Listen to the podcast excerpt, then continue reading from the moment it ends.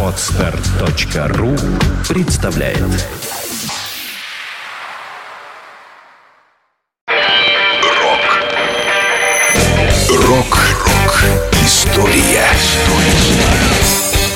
Сегодня 30 мая. В этот день, в 1978 году, музыканты группы Led Zeppelin приступили к работе над восьмым студийным альбомом «In Through the Outdoor». Песни для него записывались в течение трех недель на студии группы ABBA в Стокгольме.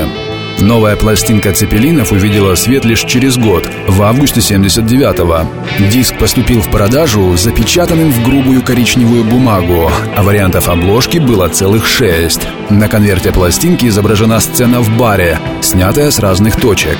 Приятной неожиданностью для поклонников Led Zeppelin стало то, что если потереть влажной тряпкой вкладыш пластинки, то он становился разноцветным.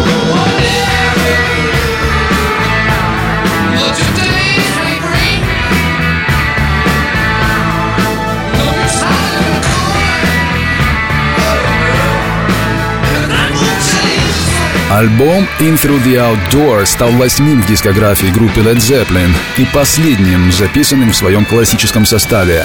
Осенью 80-го барабанщик Джон Бонем был найден мертвым в спальне нового дома Джимми Пейджа, куда накануне вся команда приехала после репетиции. Смерть барабанщика потрясла всех, и оставшиеся участники Led Zeppelin объявили о распуске коллектива.